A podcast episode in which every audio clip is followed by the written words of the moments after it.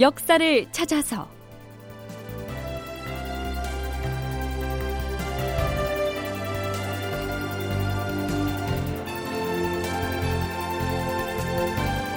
제 828편.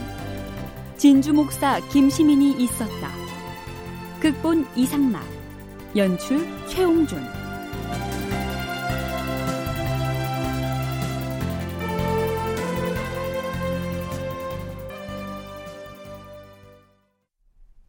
여러분 안녕하십니까?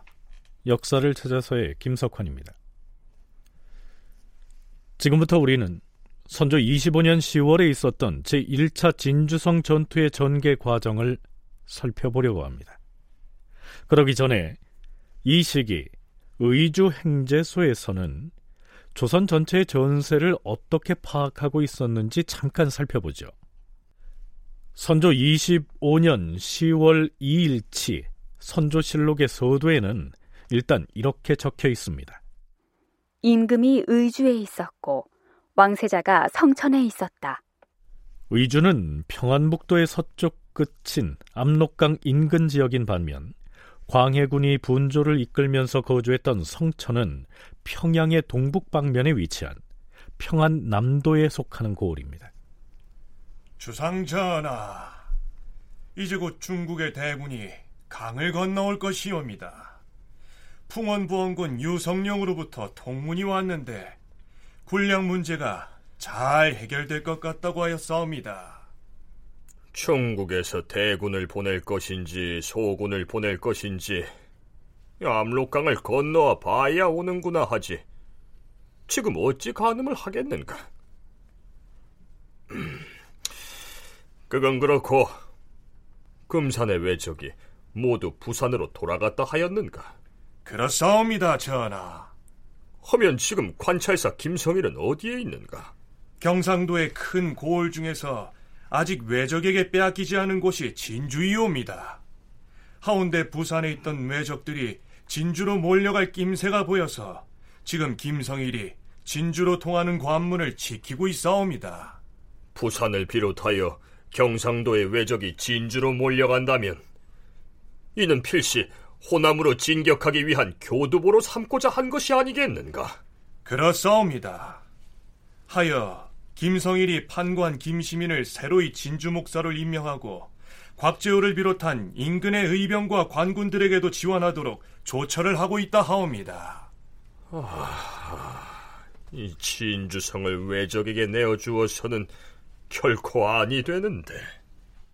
자, 선조로서는 명나라 지원군의 출병이 지체되고 있는 이 상황에서 전라도로 나아가는 요충지인 진주성이 무너지는 일이 생길까봐 조바심을 내지 않을 수 없었겠죠.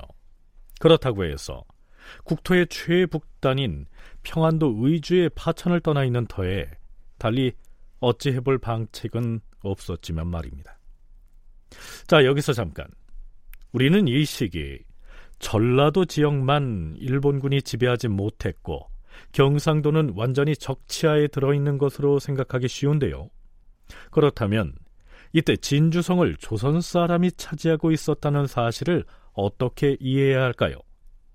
실상은 이랬습니다.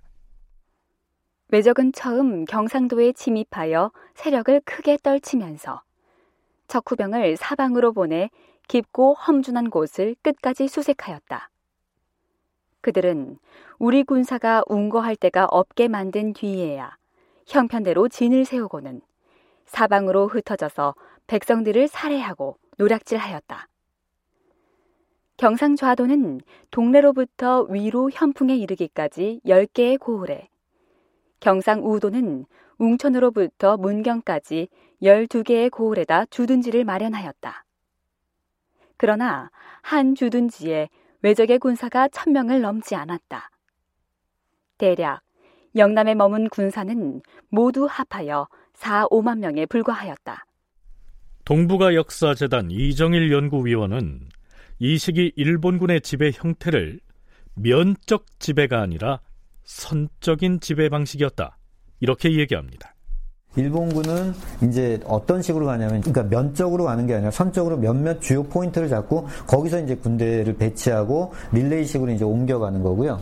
그 다음에 또 중요한 게 이제 가면서 계속 이제 군량도 알아서 자체적으로 이제 해결을 해야 되는 이제 그런 상황이 온 거죠. 그러니까 이건 전투가 굉장히 산만해지게 되는. 그 선적 점령의 상태로 가는 데다가 군량도 제대로 없기 때문에 알아서 이제 자체적으로 해결을 해야 되니 몇몇 거점들을 중심으로 해가지고 약탈적으로 가서 어디 가서 점령하고 어 여기 중요하다 그럼 또 거기 배치하고 일본군은 처음 부산포에 상륙한 뒤에 경상도 전역을 전면적으로 점령했던 것이 아니고 4, 5만의 군사를 남겨서 몇몇 거점에다가 주둔시키고는 곧장 한양 도성으로 그리고 다시 평양과 함경도로 직선을 긋듯이 쭉 올라갔기 때문에 그들의 지배력이 미치지 못하는 공간이 많았다는 얘기입니다.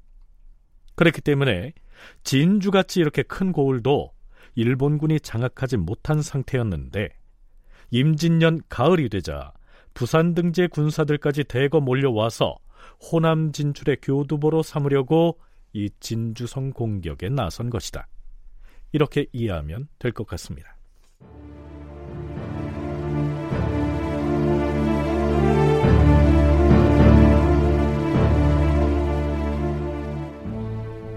임진년 10월 3일 부산의 일본군 진영. 자, 이제 우리는 진주로 출정할 것이다.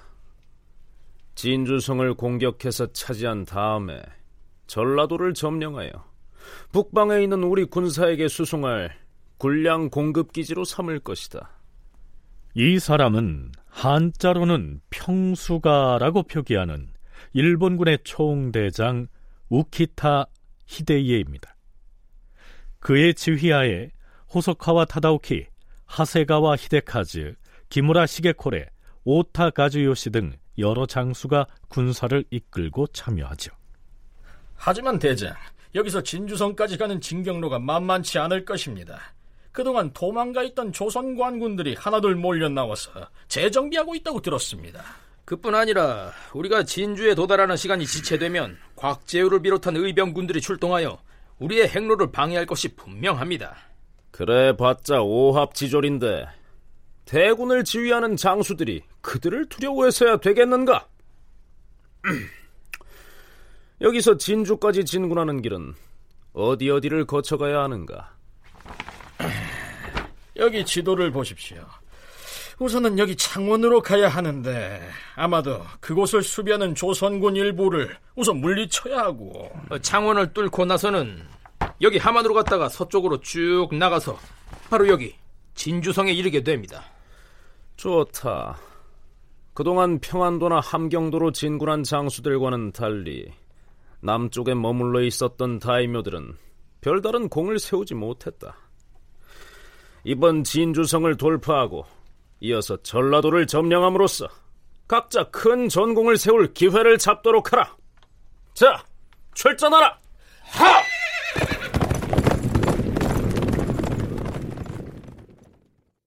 부산 진영, 남해 진영에 있던 이들, 앞서 말씀드렸던 이들 장수들이 부산으로, 부산에서 출발해서 전라도로 들어가기로 아마 그런 작전을 계획했던 것 아닌가 합니다. 아마 또 추측이기는 한데, 이때 이제 말씀드린 장수들이 그렇게 큰 규모의 다이묘들, 그리고 그때까지 전공들이 그렇게 높지 않은 그런 다이묘들이었습니다.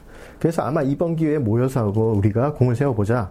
이런 목적도 있지 않았을까 이 기회를 이용하자 이런 기, 어, 목적도 있지 않았을까 합니다. 일본군은 기록에 먼저 창원을 공격했는데 부산 방면에서 이제 곡창지뢰로 전라도를 향하는 길이 창원, 진주 이렇게 거쳐갔던 것이 아닌가. 그리고 진주가 경상도, 전라도에 굉장히 유충지라는 사실은 조선도 잘 알고 있었고요.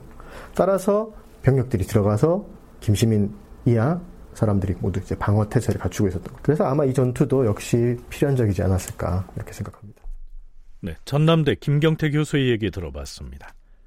여기에서 언급된 다이묘란 일본의 국토가 분할돼 있던 막부 시대에 각 지방에 스스로 영지를 확보하고서 지배권을 행사했던 그 우두머리 무사를 가리키는 말입니다. 우키타 히데이의 휘하장수로 출전한 이 다이묘들이 전공 다툼을 벌이게 되면 조선군과의 진주성 싸움은 그만큼 격렬해지겠죠.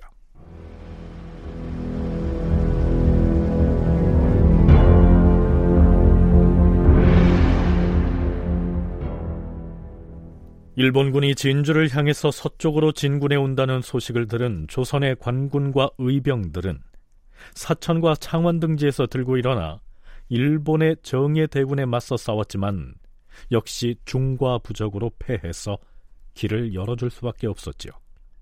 드디어 일본군이 하만으로 향합니다. 관군과 의병들은 들으라. 나는 경상우도 병마절도사 유승인이다. 지금 외적의 무리가 진주성을 치기 위해서 우리 하만의 지경으로 몰려오고 있다. 우리가 어찌 앉아서 기다릴 수 있겠는가? 적군이 비록 대군이라곤 하나 두려워할 것 없다. 자, 적진을 향하여 출동하라!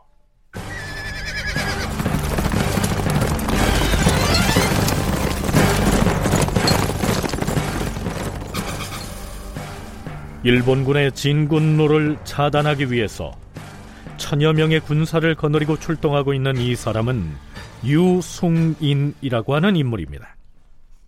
외적의 무리에게 결코 길을 내어주어서는 아니 될 것이다. 자, 돌격하라!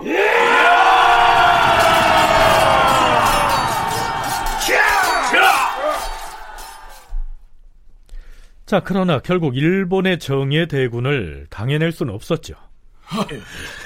병마사 나리 이제 어디로 가시겠습니까? 나는 경상도의 병마사다. 어찌 이곳 하만에서 패했다 하여 몸을 피하겠느냐? 나 혼자라도 저들보다 앞서 진주로 달려가서 진주 목사와 함께 성을 지킬 것이다. 자, 남은 군사는 나를 따르라.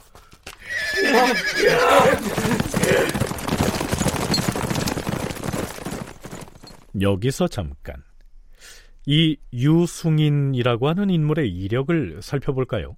유승인은 하만 군수로 재직하던 중에 임진왜란을 당하였다. 외적이 쳐들어와서 성을 포위하자 관군과 백성들을 규합하여 성을 지켜내었으며 곽재우의 의병에게 진로를 차단당한 외적을 추격하여 적의 머리 47급을 참액하였다. 다시 휘하 장병을 거느리고 진해에 나아간 유승인은 당항포 싸움에서 이순신에게 패하고 도망쳐오는 외적을 맞아 크게 무찌르는 등 여러 차례의 전투에서 공을 세웠다. 그 공으로 경상우도 병마절도사에 특진되었다. 그런데요. 기재잡기에서는 또 이렇게 기술하고 있습니다. 당초에 경상우도 병마절도사는 조대곤이었는데 그는 나이가 많고 겁이 많아서 외적이 쳐들어오자 달아나 버렸다. 반면에 하만 군수 유승희는 외적과 맞서 싸워 공을 세웠으므로 조대곤을 대신하여 병마절도사로 특진하였다. 병마절도사는 각 도의 육군을 총지휘하는 종이품의 무관직입니다. 따라서 경상우도에 속하는 진주성 역시 이 유승인의 관할 구역이었습니다.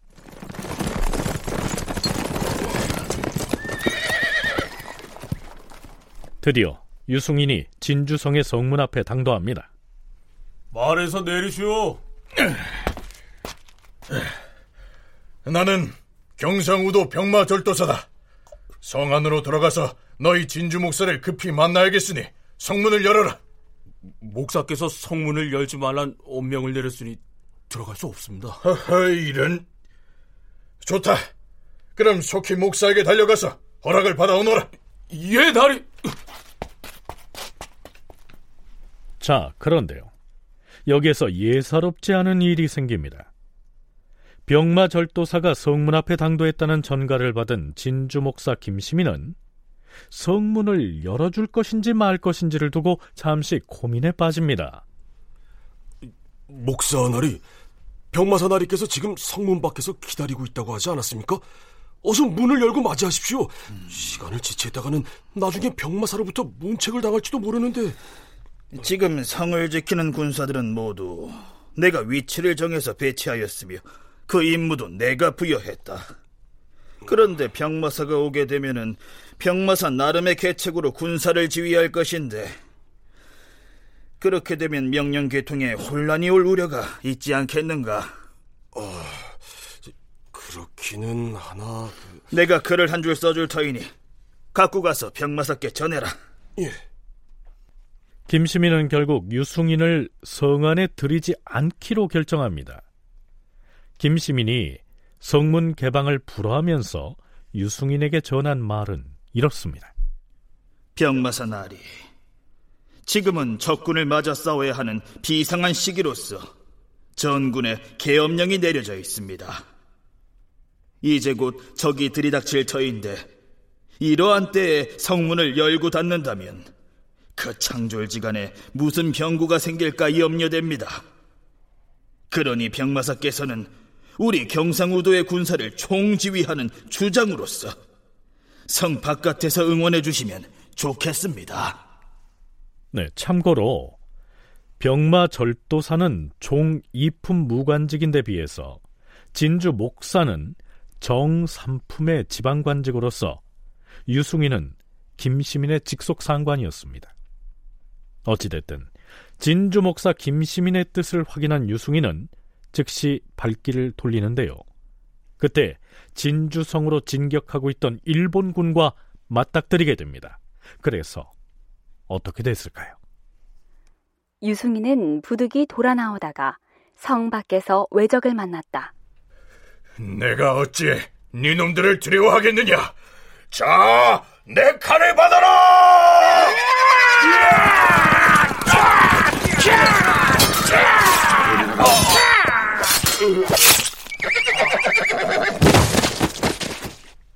유승이는 피하지 않고 외적을 맞아 싸웠으나 사천 현감 정등열, 권관, 주대청 등과 함께 모두 전사하였다. 자, 그렇다면 아무리 어수선한 전란의 시기라곤 하지만 부하로서 직속상관을 보란듯이 거역해버린 진주목사 김시민의 이 처사를 어떻게 평가해야 할까요? 전남대 김경태 교수는 이렇게 얘기합니다. 장수의 명령 개통이 전일하지 못할까 염려되어 받아들이지 않는다. 그리고 성문을 계엄 중에 열고 닫을 때 창졸 간의 변이 있게 될까 염려되니 주장, 즉 유승인께서는 밖에서 응원해 주시면 좋겠다. 라고 해서 성 안으로 받아들이지 않습니다. 그렇게 기록되어 있습니다. 그리고 결국은 전쟁 중에 예, 유승민은 전사하고 맙니다. 상당히 냉혹해 보이는 결단이기는 한데요. 다른 우리 여러 산성이나 아니면 평지성에서의 싸움 사례를 볼 때 농성 중에 장수들 간의 의견이 불일치했다든지 아니면 누군가 도망가 버린다든지 하면 급격히 전투가 한쪽으로 길고 붕괴해 버린다는 사실들을 많이 알 수 있었습니다. 아마 김시민은 그러한 사태를 예견한 것이 아닌가. 그래서 아주 결과적이긴 하지만 옳은 판단이었을 수도 있다라고 생각합니다. 네, 실제로 임진왜란 이 시기에 최초로 의병운동을 일으켰을 뿐만 아니라 나중에 진주성 전투를 지원하기도 했던 의병장 곽재우는 김시민이 명령계통의 혼란을 염려해서 유승인을 성안으로 받아들이지 않았던 그 결정을 두고는 이렇게 평가합니다. 나는 김시민이 유승인을 받아들이지 않았다는 말을 듣고 감탄을 금할 수가 없다. 그러한 계책이 곧 성을 온전하게 지켜내기에 충분하니 김시민을 목사로 둔 진주 사람들은 복을 받은 것이다. 글쎄요. 역사를 되새기면서 만약에라고 하는 가정화법을 쓰는 것은 부질없는 일이라고 하지요. 하지만 만약에 이 김시민이 일본군에게 패해서 진주성을 허무하게 일본군에게 내주고 말았다면 유승인을 거역했던 그 평가도 달라지지 않았을까요? 다큐멘터리 역사를 찾아서 다음 시간에 계속하겠습니다.